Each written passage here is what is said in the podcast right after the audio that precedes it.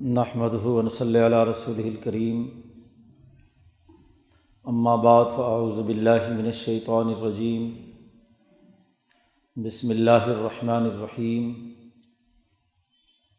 قال اللہ تبارک و تعالی یا ایہا الذین آمنوا اتقوا اللہ وکونوا مع الصادقین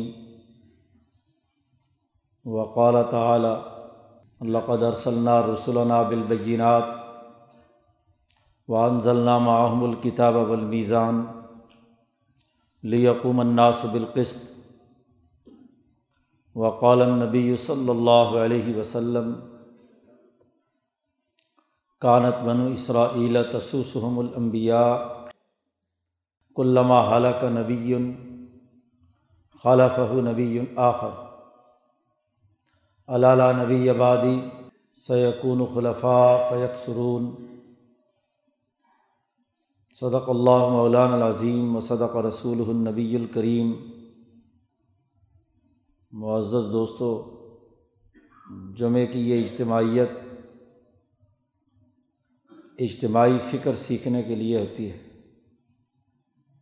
دین اسلام اپنے تمام اعمال و افکار میں اجتماعی تعلیم و تربیت کو اہمیت دیتا ہے۔ سب سے اعلیٰ عبادت نماز ہے اور نماز کو بھی جماعت کے ساتھ ادا کرنے کا حکم دیا گیا ہے۔ نماز کی اجتماعیت میں چھ دن کے بعد ساتویں دن جماعت المبارک میں ایک بڑی اجتماعیت قائم کرنے کا حکم دیا گیا ہے اور ایک سال کے بعد صاحب استطاعت لوگوں کو اس سے بڑی اجتماعیت حج کے موقع پر قائم کرنی ہے کہ دنیا بھر کے مسلمان اللہ کی سربلندی اور اپنے اعمال کی تہذیب اور اپنے دین کے غلبے کے نقطۂ نظر سے دین اسلام کے مرکز مکت المکرمہ میں جمع ہوں۔ دین کے یہ تمام اعمال اجتماعی ہیں اور ان کا بنیادی مقصد یہ ہے کہ ہم اپنا اجتماعی فکر و عمل صحیح خطوط پر استوار کریں۔ انسان اجتماع کے بغیر نہیں رہتا۔ وہ ہمیشہ اجتماعی طور پر ہی زندگی بسر کرتا ہے۔ جو انسان سوسائٹی اور اجتماع سے الگ رہے، وہ یا ذہنی مریض ہے، مجنون ہے اور یا پاگل ہے۔ اجتماعیت ہر انسان کی فطرت کا حصہ ہے اور ہر اجتماعیت ایک سسٹم اور نظام کا تقاضا کرتی ہے۔ اس کے بغیر کوئی اجتماعیت قائم نہیں ہو سکتی۔ ہر نظام کسی نہ کسی بنیادی اجتماعی فکر پر استوار ہوتا ہے۔ علم و عمل کا مجموعہ ہوتا ہے۔ اب اجتماع کے لیے جو اعلیٰ ترین علم اللہ کی طرف سے امبیا علیہم السلام پر آتا ہے، اسے وہی الہی کہتے ہیں۔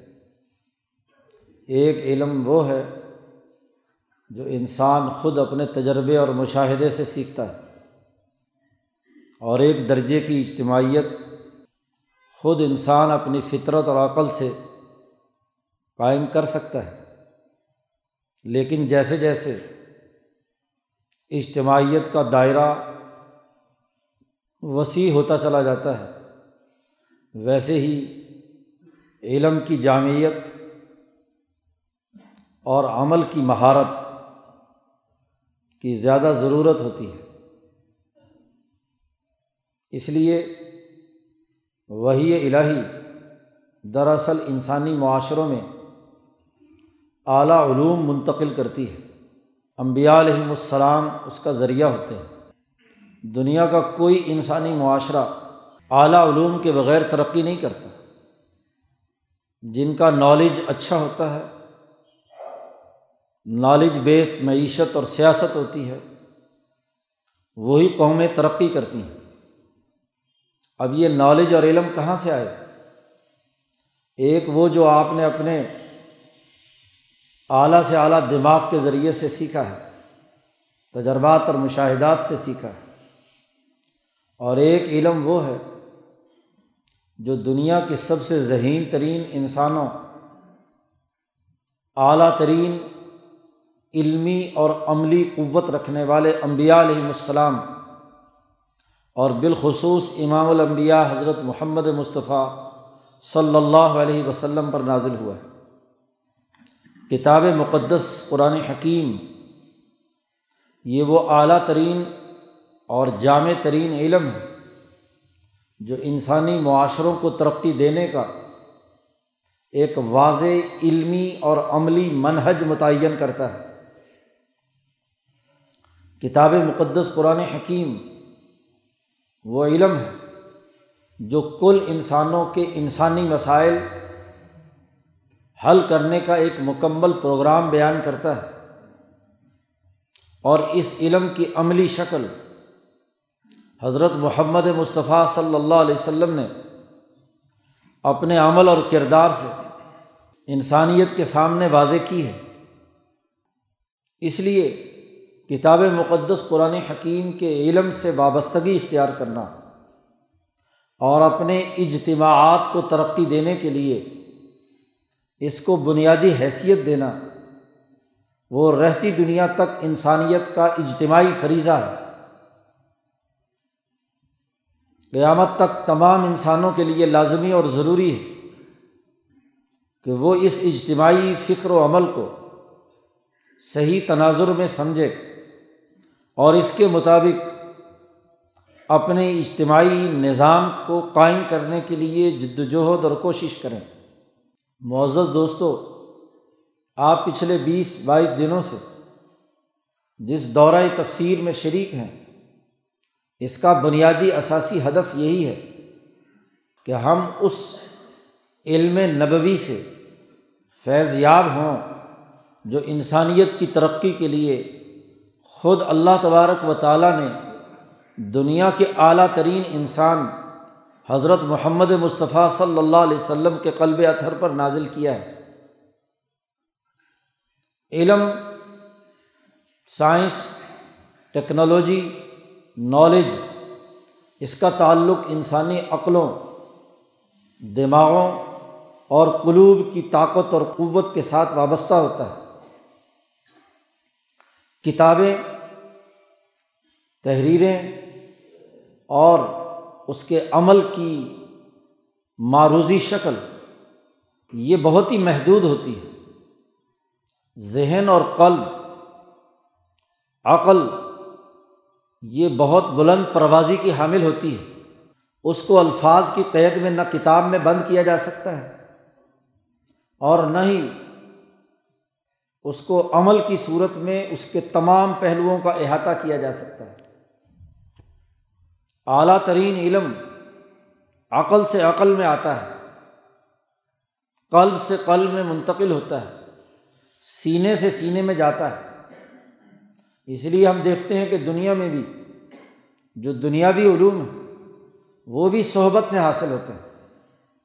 ایک ڈاکٹر پانچ سال تک ساری کتابیں رٹ لیتا ہے، چٹ کر جاتا ہے، لیکن اس کے بعد اسے کسی نہ کسی متعلقہ فورم کی فیلوشپ اختیار کرنی پڑتی ایف سی پی ایس کرتا ہے، کیا ہے؟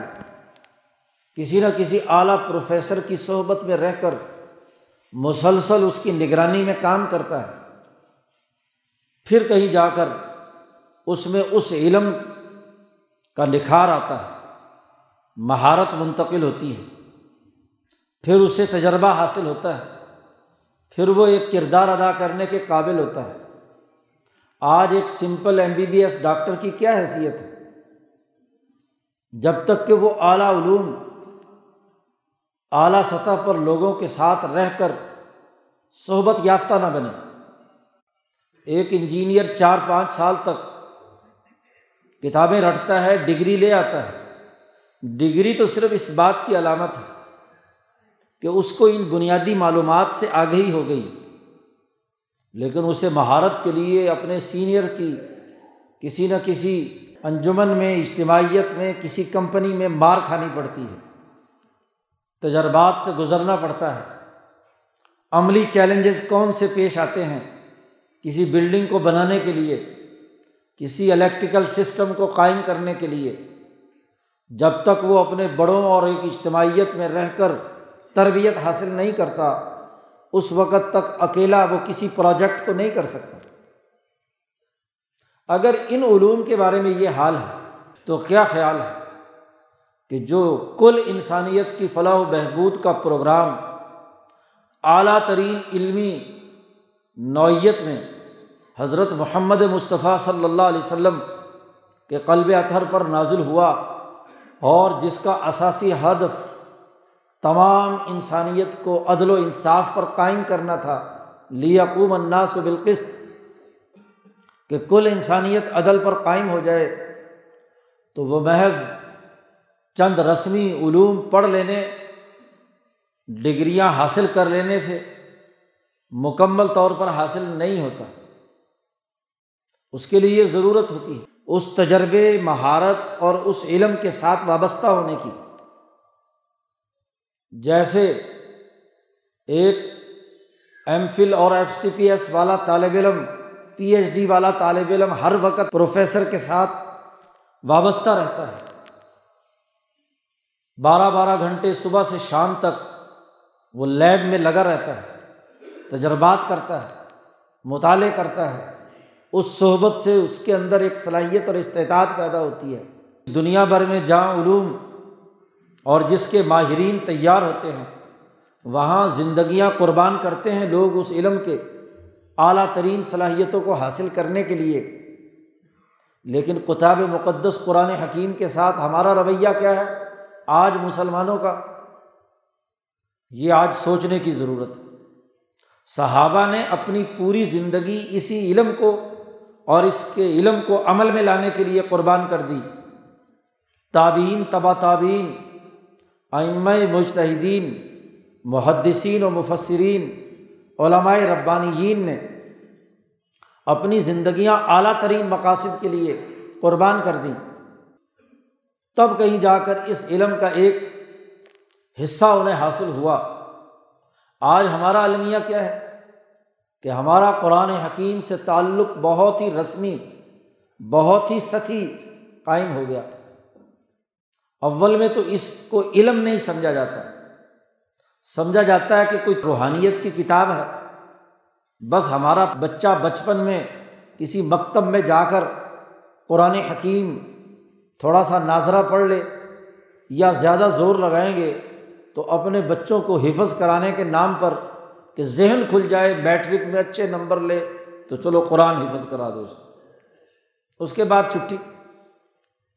کبھی ہم نے سوچا کہ قرآن کا پیغام کیا ہے؟ قرآن انسانی اجتماع کے لیے کیا اصول اور سسٹم دیتا ہے؟ کبھی ہم نے اس پر غور و فکر کیا کہ یہ جو کچھ ہم اپنی یونیورسٹیوں میں سیاسیات، معاشیات، سماجیات کے نام پر پڑھا رہے ہیں، اس میں قرآن حکیم کے علم کا کتنا حصہ ہے؟ وہاں اپنے خیال کے مطابق جو ہر شعبے کے انسانی جینیس ہیں، ان کے دماغوں نے جو کچھ سوچا ہے۔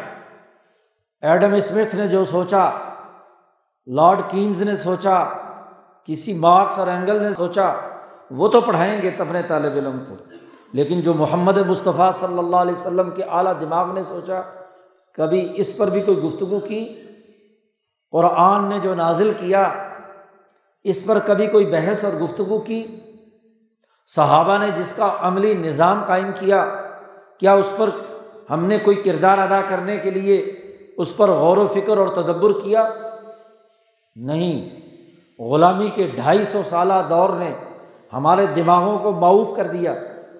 ہمارے نزدیک وہ بہت ہی ستی سوچ والا انسان جو صرف سرمایہ کے پیچھے دوڑنے اور سرمایہ کے استحصالی کردار کو چند منطقی قوانین کے تحت آپ پر مسلط کرنے کے لیے کردار ادا کرتا ہے، اس کو تو پڑھتے ہیں۔ ایڈم اسمتھ کو بابائی معاشیات کہتے ہیں۔ ایڈم اسمتھ کے حواریین اور تربیت یافتہ یورپین نام نہاد معاشی مفکرین، وہ تو تمہارے دماغوں پر مسلط ہیں۔ وہ جو کہہ دے، وہ حرف آخر ہے۔ خواہ وہ کتنا ہی غلط کیوں نہ ہو، کتنا ہی انسانیت دشمن کیوں نہ ہو کتنے ہی ڈھائی سو سال سے ایشیا اور افریقہ اس سرمایہ داری نظام کے ظلم و انتداب میں ہو۔ اس کے باوجود کہیں گے جی یورپ کے بڑے شاہ دماغوں نے یہ سرمایہ داری نظام تلاش کیا ہے۔ یہ لوٹ مار کی کمپنیاں، ایسٹ انڈیا کمپنی نے دنیا میں پیدا کی ہیں۔ دنیا پر حکمرانی قائم کی ہے، قزاقی کر کے۔ بحری قزاقوں نے انسانوں کو لوٹا، ملکوں اور قوموں کو غلام بنایا۔ اور دولت میں اضافہ کیا۔ اس کا مطلب یہ ہے کہ قزاقی سیکھی جائے، چوری سیکھی جائے، ڈاکہ سیکھا جائے، اور ڈاکے کی بنیاد پر شریف بن کر کہا جائے کہ یہ اب جینٹل مین ہے کیا سب کو معلوم نہیں کہ ایسٹ انڈیا کمپنی کے سات ڈائریکٹر برطانوی معاشرے کے چھٹے ہوئے بدماش تھے، جن کو خود برطانوی معاشرے نے غیر جینٹل مین قرار دے کر سمندروں میں پھینک دیا تھا۔ خود ایڈم اسمتھ اپنی کتاب دولت اقوام میں لکھتا ہے کہ ایسٹ انڈیا کمپنی اس دور کی سب سے ظالم کمپنی ہے۔ سترہ سو چھہتر میں اس نے یہ کتاب لکھی، دولت اقوام، اور کمپنی سولہ سو میں بنی تھی۔ ڈیڑھ سو سالہ تاریخ ایڈم اسمتھ کے سامنے تھی کمپنی کی، اور وہ اپنے نقطۂ نظر سے بھی وہ اس کو ایک ظالمانہ قزاق اور انسان دشمن کمپنی قرار دیتا ہے۔ آج وہی کمپنی اور اس کے وارثان، اسی سرمایہ داری نظام کو اپنا کر لوٹ کسوٹ کا علمی منحج آپ کے سامنے پیش کریں، تو یہ ایشیا اور افریقہ کے دریوزہ گر، بھیک مانگنے والے غلامانہ ذہنیت کے حامل، یہ اس کے پیچھے دوڑتے ہیں۔ اور اگر اس کے رد میں داس کا بٹال کال مارکس لکھے سرمایہ داری کی جبر اور ظلم کے نتیجے میں جب انسانیت تباہ و برباد ہونے لگی۔ تو وہ اگر اٹھارہ سو چھیاسٹھ میں داس کیپیٹال لکھے جرمنی میں اور اٹھارہ سو چھہتر میں اس کا انگریزی ترجمہ سب سے پہلے چھپے، تو کہا جاتا بڑا جینیس ہے۔ بڑا جینیس ہے، جس نے کیا ہے؟ سرمایہ داری کے مقابلے میں سوشلسٹ تعلیمات اور اصولوں پر انسانی معاشروں کے استوار کرنے کی بات کی ہے۔ وہی یورپین بھیڑیے، وہی یہودی اور عیسائی خصلت لوگ جو سرمایہ داری کو پیدا کریں، اسی سرمایہ داری کے رد عمل میں وہ اس کے مقابلے میں کوئی علم دیں۔ تو ہمارے یہ عقلی بونے مسلمان نام نہاد ہم پر مسلط حکمران اور یہاں کا ظالم نظام، اس کو کہے جی واہ جی واہ، کیا بہترین نظام ہے۔ ذہنی پستی کا عالم دیکھو، اور وہ دنیا کا اعلیٰ ترین، ذہین ترین، دنیا کا امام الانبیاء حضرت محمد مصطفیٰ صلی اللہ علیہ وسلم کا دماغ جس چیز کو سوچے، جو فکر پیش کرے، جو نظریہ اور نظام دے، اس کو ہم پس پش ڈال دیں، قرآن کے اعلیٰ پیغام کو پیچھے پھینک دیں۔ اور پھر صرف نبی کرم صلی اللہ علیہ وسلم کی ذات گرامی نہیں ولدینہ معاہو، ان کے ساتھ تمام شریک صحابہ اکرام، السابقون الاولون من المہاجرین انصار سبقت لے جانے والے اس علم میں اعلیٰ درجے کے لوگ اتنا بڑا اعلیٰ دماغ کہ اس جیسا جینیس پیدا نہیں ہوتا عمر فاروق۔ جی ابو بکر صدیق، عثمان غنی، علی المرتضیٰ، حسن و حسین، امیر معاویہ، کتنے عزیزم الاظم لوگ جنہوں نے دنیا میں عملاً عدل و انصاف کا نظام قائم کر کے ظلم و ستم کی جڑیں کاٹ دیں۔ آج ان کی تعلیمات یہ مسلمان بھلا دے۔ اس کو تو نہ صرف خود عمل کرنا تھا، بلکہ انسانیت کو دعوت دینی تھی کہ آؤ ہمارے انجینئس لوگوں کی طرف، آؤ کتاب مقدس اس تعلیمات کی طرف، آؤ نبی کرم صلی اللہ علیہ وسلم کی احادیث کی طرف۔ اور یہاں نام نہاد عقل کے اندھے احادیث کا انکار کرنے والے، قرآن کو اپنی اس چھوٹی سی سمجھدانی کی بنیاد پر سمجھنے والے قرآن کو اپنی ذاتی رائے سے کھلونا بنانے والے وہ ہمارے لیڈر بنے۔ کتنا بڑا افسوس کا مقام ہے۔ ہم نے قرآن کو پس پش ڈال دیا۔ قرآن کہتا ہے کہ یہ لوگ مکے کے ان ظالموں کے بارے میں کہا، ان منافقوں کے بارے میں کہا کہ یہ انہوں نے پس پش ڈال دیا ہے۔ قیامت کے دن اللہ تعالیٰ پوچھے گا کہ ہاں بھائی، تم نے قرآن مانا؟ ورا زہریہ پس پش ڈال دیا۔ آج مزہ چکھو۔ جو اپنے مستقبل کو خراب کرتا ہے، وہ ضرور اس کا نتیجہ بھگتے گا۔ جو ان پست عقلوں کے پیچھے تو دوڑ رہا ہے۔ اس کے باوجود کہ اس کے پاس ایک اعلیٰ پروگرام ہے اور اس کو نہ اپنی یونیورسٹی میں پڑھاتا، نہ اپنے کالج میں پڑھاتا، نہ اپنے مدرسے میں پڑھاتا، نہ اپنی مسجد میں بیان کرتا، مسجدیں گونگی ہیں۔ بعض اور قصے سنائیں گے ہوا میں اڑنے کے، معجزات کے نام پر لوگوں کو بے وقوف بنائیں گے۔ نظر و نیاز وصول کریں گے، چندے اور نذرانے ان کی جیبوں میں جائیں گے۔ لیکن قرآن کا انقلابی پیغام جو انسانی اجتماع کی تشکیل کے لیے اس پر کوئی گفتگو نہیں کریں گے۔ مدرسے ہیں، آٹھ آٹھ سال قرآن رٹاتے ہیں، حدیث رٹاتے ہیں، جزوی فقی مسئلے رٹاتے ہیں، مسئلوں کے جھگڑے کھڑے کر کے لڑائیاں پیدا کرتے ہیں۔ آٹھ دس سال تک ایک طالب علم کے دماغ پر مسلط ہوتے ہیں۔ اجتماعیت کی بات پوچھو کہ قرآن کا اجتماعی نظام کیا ہے؟ قرآن کا سیاسی نظام کیا ہے؟ قرآن کا معاشی نظام کیا ہے؟ غائب۔ خلفۂ راشدین کے نام پر لڑنے بڑھنے کے لیے تیار ہوں گے، سڑکیں بنائیں گے، سڑکوں کے چوکوں کے نام رکھیں گے اور جناب بڑے بڑے علم لگائیں گے۔ حسین کے نام پر علم ہوگا ہاں جی حسن کے نام پر ہوگا آئمہ اہل بیت کے نام پر ہوگا، صحابہ کے نام پر ہوگا۔ پوچھو بھائی ان صحابہ نے کون سا نظام قائم کیا تھا؟ وہ کیا ہے؟ عمر فاروق نے کون سا سیاسی نظام بنایا؟ عمر فاروق نے کون سا معاشی نظام قائم کیا؟ ان الاظم لوگوں نے کس اعلیٰ نظریے اور فکر کے لیے جان قربان کی؟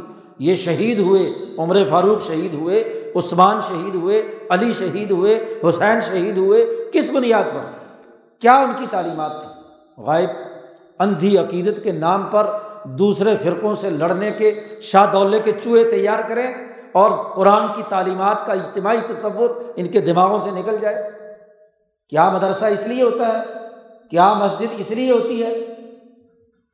اور کیا یہ کالج اور یونیورسٹیاں اس لیے ہوتی ہیں کہ مسلمانوں کا بائیس کروڑ کا ملک جس کی آبادی کا حال یہ ہو کہ اس پوری سوسائٹی کے اندر یونیورسٹیاں اور کالجیں خوبیوں کی طرح اگی ہوئی ہوں۔ لیکن تعلیم کیا ہے غلامی کی؟ سرمایہ داری کے خلاف کوئی مزاحمتی شعور نہیں۔ غلط فکر اور نظریے کے خلاف کوئی تعلیم نہیں اور کوئی مثبت تعلیم بھی نہیں۔ ڈگریوں کے انبار ہیں، علم سے کورے ہیں۔ ڈاکٹری کی ڈگری لے کر نکلے ہیں اور انسانوں کے گردے نکال نکال کر بیچتے ہیں۔ انجینئر بنتے ہیں اور بلڈنگیں جو ہیں وہ ناقص پاس کر کے دوسرے دن پل گر جاتا ہے۔ جی قانون کے رکھوالے وکیل بنتے ہیں اور وہ ڈاکٹروں پر حملہ کر کے پوری سوسائٹی کو اور انسانی مریضوں کو تباہ و برباد کرتے ہیں۔ یہ قانون کے نمائندے ہیں۔ قانون تو سب سے پہلے دوسروں کا احترام سکھاتا ہے۔ جس میں یہ صبر نہیں، جس میں یہ اعتماد نہیں، وہ انسانی معاشرے کی کیا خدمت کرے گا؟ قانون کی پابندی تو خود علی المرتضیٰ، ان کے بارے میں حضور نے فرمایا کہ سب سے زیادہ اعلیٰ عقل رکھنے والے اور صحابہ میں اقضاء علی۔ ہاں جی علی سب سے زیادہ فیصلہ کرنے والے۔ ان کی قانون کی پابندی کا عالم یہ ہے کہ لڑائی کے دوران ایک کافر کو گرا کر اس کے سینے پر بیٹھتے ہیں۔ حالت جنگ ہے اور حالت جنگ میں دشمن کے سپاہی کو جو آپ کو قتل کرنے کے لیے آیا ہے، اس کو قتل کرنے کی اجازت ہے۔ وہ منہ پہ تھوکتا ہے علی المرتضیٰ کے اور علی المرتضیٰ چھوڑ کر کھڑے ہو جاتے ہیں۔ قانون کی پاسداری، اللہ کا ڈر۔ یہ ہے قانون۔ وہ پوچھتا ہے کہ بھائی، میں نے تمہارے منہ پر تھوکا، تمہیں تو اب مجھے ذرا زبردستی سے قتل کرنا چاہیے تھا۔ علی نے کہا کہ دیکھو، بات سنو۔ میں پہلے قتل کر رہا تھا اللہ کے لیے، قانون کی حکمرانی کے لیے۔ اب جب تم نے میرے منہ پر تھوکا، یہ میری ذات کی بات آ گئی۔ مجھے ذاتی طور پر غصہ آیا۔ تو مجھے خطرہ تھا کہ کہیں میں قانون شکن بن کر اپنی ذاتی غرض کا بدلا تو نہیں لے رہا۔ علی کا جھنڈا اٹھا کر، علی کا پہلا نمبر اور دما دم مست کلندر سارے نعرے لگا لیں گے، لیکن علی کی قانونی بات کو قبول کریں گے؟ نہیں، یہ المیہ ہے ہماری غلام قوم کا۔ اس دورہ تفسیر کا مقصد بنیادی طور پر یہ تھا کہ ہم اس کے ذریعے سے قرآن کے اس علم کو سیاست، معیشت، قانون، فقہ، انسانیت کی سوسائٹی کے اجتماعی تقاضے، سماجی معاشرت، معاملات، لین دین اس کو بطور علم کے سمجھیں کہ یہ ایک علم ہے۔ جی بغیر علمی طور پر سمجھے ہوئے کوئی بھی چیز اپنا نفاذ نہیں کر سکتی۔ محض باتیں کرنے سے دنیا میں نتیجہ نہیں آتا۔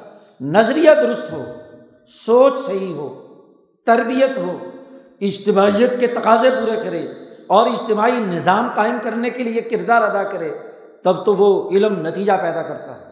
آج قرآن الماریوں میں کیوں بند ہے؟ آج قرآن چوبنے چاٹنے کے لیے کیوں ہے؟ آج قرآن تعویذ گنڈوں کے لیے کیوں استعمال ہو رہا ہے؟ اس لیے کہ اس کے انقلاب آگین پیغام کو ہم نے پس پش ڈال دیا۔ صرف رسم رہ گئی رہ گئی رسم اعضا روح بلالی نہیں رہی۔ وہ جو اس کے نتیجے میں اثر ہونا چاہیے تھا، اس کا جو علم منتقل ہونا چاہیے تھا، اس کی جو اجتماعی صلاحیت پیدا ہونی چاہیے تھی، وہ جو جوش اور جذبہ اس کو غالب ہونے کا ہونا چاہیے تھا، وہ ختم ہو گیا۔ یونیورسٹیوں سے ڈگریاں لے لے کر پڑھ پڑھ کر نکل رہے ہیں اور وہ جو کچھ پڑھتے ہیں چونکہ اس کا کوئی سسٹم یہاں نہیں، اس لیے وہ ڈگری ہولڈر نوجوان وہ عالمی سامراجی نظام کے لیے بھاگتا ہے۔ بیس پچیس لاکھ ماں باپ نے اس ریاست نے اس ڈاکٹر پر لگائے، اس انجینئر پر لگائے، اس فزکس اور کیمسٹری کے ماہر پر لگائے، اس قانون دان پر لگائے، اس بیرسٹر پر لگائے۔ اور ریاست خرچہ کرے، ریاست ذمہ داریاں ادا کرے اور خدمات جا کر وہ امریکہ کے لیے، برطانیہ کے لیے، سعودی عرب کے لیے۔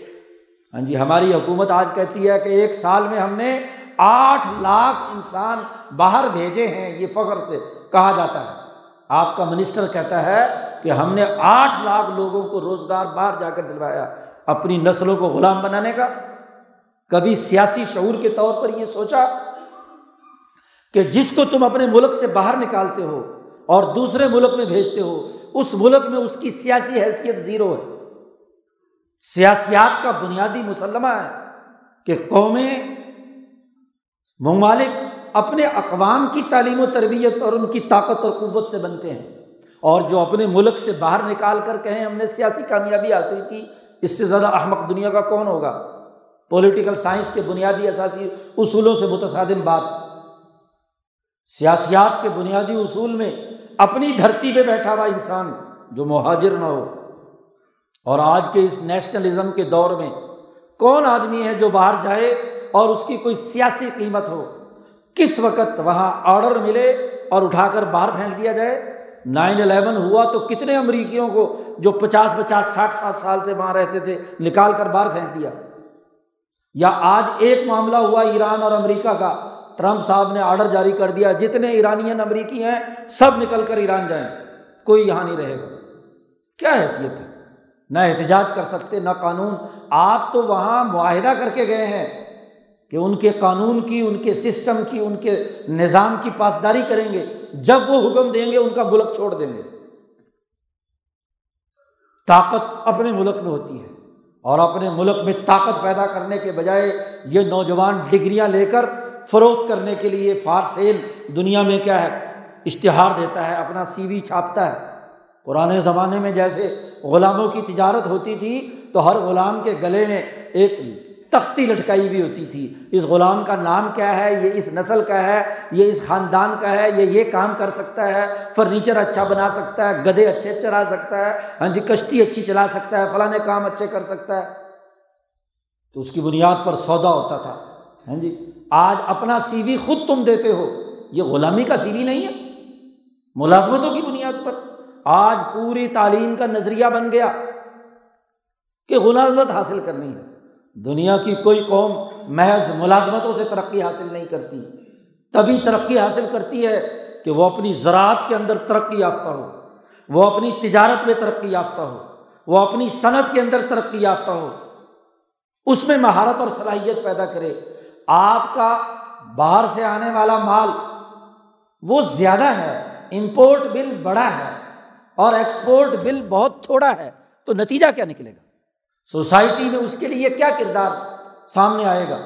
وہ تو ناقص ہے، ادھورا ہے۔ سوسائٹی کے لیے کوئی کردار ادا کرنے کے قابل نہیں۔ تخلیقی صلاحیت اپنے ملک میں نہیں۔ اور اب اگر تخلیقی صلاحیت کے نام پر کہا بھی جائے تو ماشاء اللہ سافٹ ویئر ہاؤسز کھلے ہوئے ہیں۔ یہاں سستے مزدور کو خرید کر بارہ بارہ چودہ چودہ گھنٹے ان سے کام کرا کر ان کے ذریعے سے کیا ہے، عالمی کمپنیاں اس سے حاصل کرتی ہیں۔ ہاں جی اور یہاں کے بیچارے غریب نوجوان کو بارہ بارہ گھنٹے کام کر کے چند ہزار روپے اس کے ہاتھ میں تھما دیے جاتے ہیں۔ اس سے علاوہ اور کیا تخلیق ہے تمہاری؟ غلامی کی بنیاد پر، دوسری کمپنیوں کی دریوزہ گری کی بنیاد پر۔ آج یہ شعور قرآن پیدا کرتا ہے۔ قرآن یہ کہتا ہے کہ ہر قوم اپنے پاؤں پر کھڑی ہو، اپنا معاشی سسٹم درست کرے، اپنا اقتصادی نظام صحیح کرے، اپنی اجتماعیت کو درست کرے تو تب قومیں ترقی کرتی ہیں۔ قرآن نے کہا، کم اہلک نامن قریتم باطرت معیشت کہا کتنی قومیں تھیں جن کو ہم نے تباہ و برباد کر دیا، جن کا معاشی نظام مصنوعی تھا، نمود و نمائش کا تھا، دکھاوے کا تھا، تکبر کا تھا، غرور کا تھا۔ انسانیت دشمنی کا تھا، قومیں تباہ کر دی قومیں تبھی ترقی کرتی ہیں۔ جب معاشی خوشحالی ہو اور آزادی اور حریت کے ساتھ امن و امن کا نظام موجود ہو، دہشت گردی یہاں، خوف یہاں، قتل و غارت گری یہاں، معاشی بے اطمینانی یہاں، سوسائٹی میں فساد یہاں، ساری چیزیں ہونے کے باوجود یہ کہا جائے کہ جی یہ اسلامی جمہوریہ پاکستان ہے۔ اس سے بڑا دھوکہ کیا ہے؟ آج دنیا کا ڈیڑھ ارب مسلمان قرآن کو پس پش ڈال چکا۔ قرآن کا نظام اس کی سوسائٹی میں نہیں، وہ قرآن کو رسمی طور پر حلق سے اوپر اوپر پڑھتا ہے۔ وہ مسجد حرام میں بڑے بڑی اعلیٰ عالی شان مسجدوں میں تلاوت بڑی اچھی کرتا ہے۔ لوگ جھومتے ہیں واہ جی واہ کے ڈونگرے برساتے ہیں کاری پر نوٹ برسائے جاتے ہیں۔ نعت پڑھنے والے پر ہاں جی نظر و نیاز دی جاتی ہے۔ لیکن جس کی نعت پڑھی گئی ہے، اس کا سیاسی معاشی سماجی نظام سوچا۔ قرضوں کی بھیک مانگ کر نوٹ کاری پر چڑھا دینا، قرضوں کی بھیک مانگ کر پیسے لے کر ہاں جی کاریوں کے اوپر، مولویوں پر اور مذہبی طبقے پر خرچ کرنا، حکمرانوں پر تقسیم کرنا، اس سے دنیا میں نظام قائم ہوتا ہے۔ عمر فاروق نے فرمایا تھا متستابت تم اناس وقل تم تم اخبارہ وہ لوگوں ان کی ماں نے تو ان انسانوں کو آزاد جنا تھا، تم نے ان کو کب سے غلام بنانا شروع کر دیا؟ یہ غلامی کی تعلیم جو ڈھائی سو سال سے انگریز سامراج نے مسلط کی ہے، قانون کی غلامی کی تعلیم، میڈیکل کی غلامی کی تعلیم، انجینئرنگ کی غلامی کی تعلیم، مذہب کی غلامی کی تعلیم، محض رٹا سسٹم کے تحت حدیث پڑھانے اور فقہ پڑھانے کی غلامی کی تعلیم، یہ تم نے دوگوں پر مسلط کر دی۔ کب سے تم نے یہ شروع کیا؟ ماؤں کے پیٹوں سے نکلے تھے تو یہ آزاد تھے۔ تمہاری تعلیم گاہوں سے نکلتے ہیں تو غلام بن کر نکلتے ہیں۔ ان میں حریت فکر نہیں۔ اپنی سوسائٹی کا نظام قائم کرنے کی ضرورت نہیں، عزم نہیں، ہمت نہیں، شعور نہیں، تربیت نہیں۔ جب نظریہ ہی نہیں تو تربیت کیسے؟ اصل بنیادی چیز قرآن کے اس اعلیٰ نظریے اور فکر کو حاصل کرنا اور اس کی اثاث پر اپنی تربیت، اپنی مہارت، اپنی صلاحیت اپنے اندر پیدا کرنا۔ محض ڈگریاں حاصل کرنے سے دنیا میں کوئی ترقی نہیں ہوتی۔ اور تربیت تبھی ہے کہ جب اپنے رویے، اپنی عقل، اپنے شعور، اپنے جسم، اپنے تمام اعمال کو منظم کیا جائے، تنظیمی اجتماعیت پیدا کی جائے، جد وجہد کا راستہ اختیار کیا جائے، قربانی کا جذبہ ہو۔ ہمارا ملک کیوں ہمارا نوجوان یہاں سے بھاگ رہا؟ اسے تو اپنی دھرتی میں رہنا ہے۔ ماں اس کی یہاں، باپ اس کا یہاں رشتے دار اس کے یہاں، اس کی بولی بولنے والے یہاں، وہ یہاں سے نکل کر آج چائنا کا تماشا لگا ہوا ہے، بازار لگا ہوا ہے، ہر آدمی چائنا جا رہا ہے پی ایچ ڈی کرنے کے لیے۔ اسکالرشپ مل رہے ہیں۔ پہلے امریکہ کی غلامی کرتے کرتے تھک گئے، انگریزی منہ بگاڑ کر بولتے بولتے تھک گئے، اب چینی منہ بگاڑ کر بولنا چاہیں گے۔ اپنی مادری زبان میں جو علم ہوتا ہے کانسیپٹ کلیئر ہوتے ہیں دنیا کی کسی زبان میں نہیں۔ چین نے انگریزی میں علوم سیکھے، اپنی قومی زبان میں سیکھے۔ ان سے سیکھنے کے لیے چینی سیکھنے جا رہے ہیں۔ امریکی زبان سیکھنے کے لیے امریکہ جا رہے ہیں۔ جب قومیں غلام ہو جائیں پس ذہنیت ہو جائے، سوچ اور فکر کا قبلہ و کعبہ ظلم کا نظریہ اور ظلم کا نظام بن جائے، وہ سوائے تباہی بربادی کے اور کچھ نہیں ہوتا۔ قرآن نے کہا، ایسی معیشت کو ہم تباہ و برباد کر دیتے ہیں۔ ایسے ملکوں کو ذلت اور رسوائی میں مبتلا کرتے ہیں۔ یہودیوں کی یہی عادتیں تھیں۔ آج یہودیوں کے خلاف بڑا جوش اور جذبہ ہے کہ یہودی دشمن ہے ہمارے۔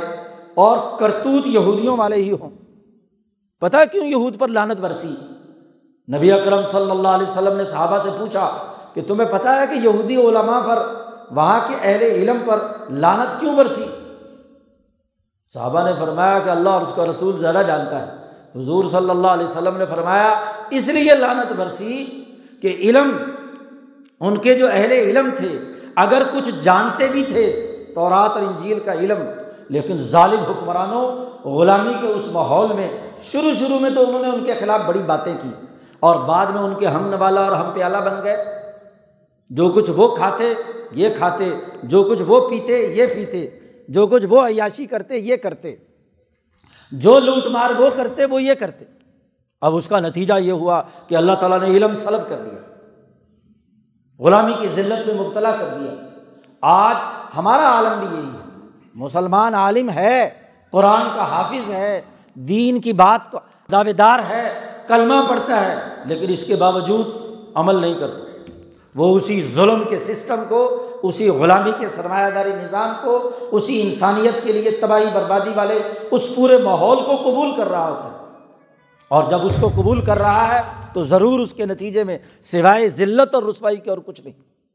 آج جس غلامی میں ہم مبتلا ہیں جس فرسودہ حالت میں ہم ہیں، جس معاشی پستی میں ہیں، روز قرضوں کی بھیک مانگنے کے لیے دوسرے ملکوں میں چلے جاتے ہیں۔ اپنے ملک میں، اپنے وسائل سے، اپنی قوم، اپنی معیشت کی ترقی کے لیے کردار ادا کرنے سے ہی قومیں بنتی ہیں۔ حضور کی سیرت یہ ہے کہ مدینہ کو اپنے پاؤں پر کھڑا کر کے ترقی یافتہ بنایا، تب ریاست مدینہ بنی۔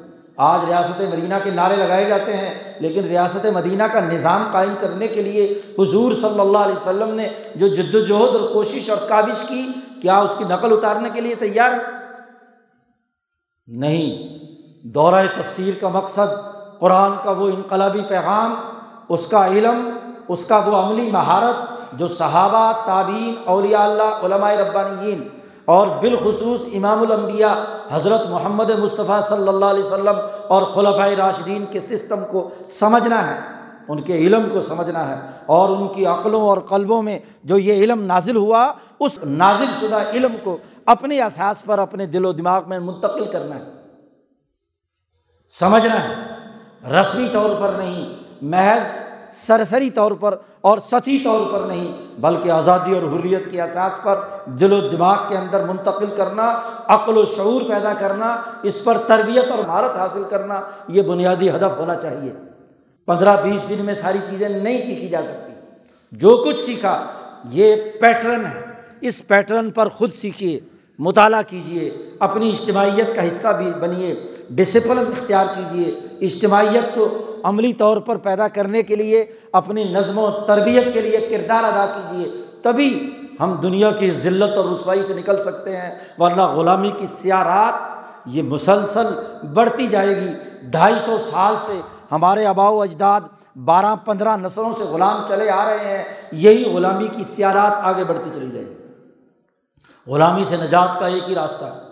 دنیا میں ترقی اور آخرت کی ترقی کا ایک ہی راستہ ہے کہ ہم قرآن کے اس علم کے ساتھ، دل و جان کے ساتھ وابستہ ہو کر اس کی صلاحیت، اس کی استعداد، اس کا علم اپنے اندر منتقل کریں تبھی دنیا اور آخرت کی کامیابی ہے۔ اللہ تعالیٰ ہمیں عقل و شعور نصیب فرمائے، قرآن کا فہم نصیب فرمائے اور اس کے مطابق کردار ادا کرنے اور اپنی عملی ذمہ داریوں کو نبھانے کی توفیق عطا فرمائے۔ وہ آخر و داوانہ الحمد للہ رب العالمین۔